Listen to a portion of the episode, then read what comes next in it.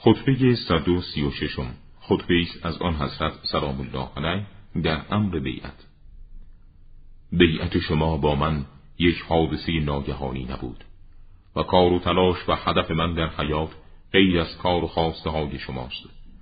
زیرا من شما را برای خدا می‌خواهم و شما مرا برای خودتان می‌خواهید ای مردم مرا برای اصلاح نفوس خودتان یاری کنید و سوگند به خدا.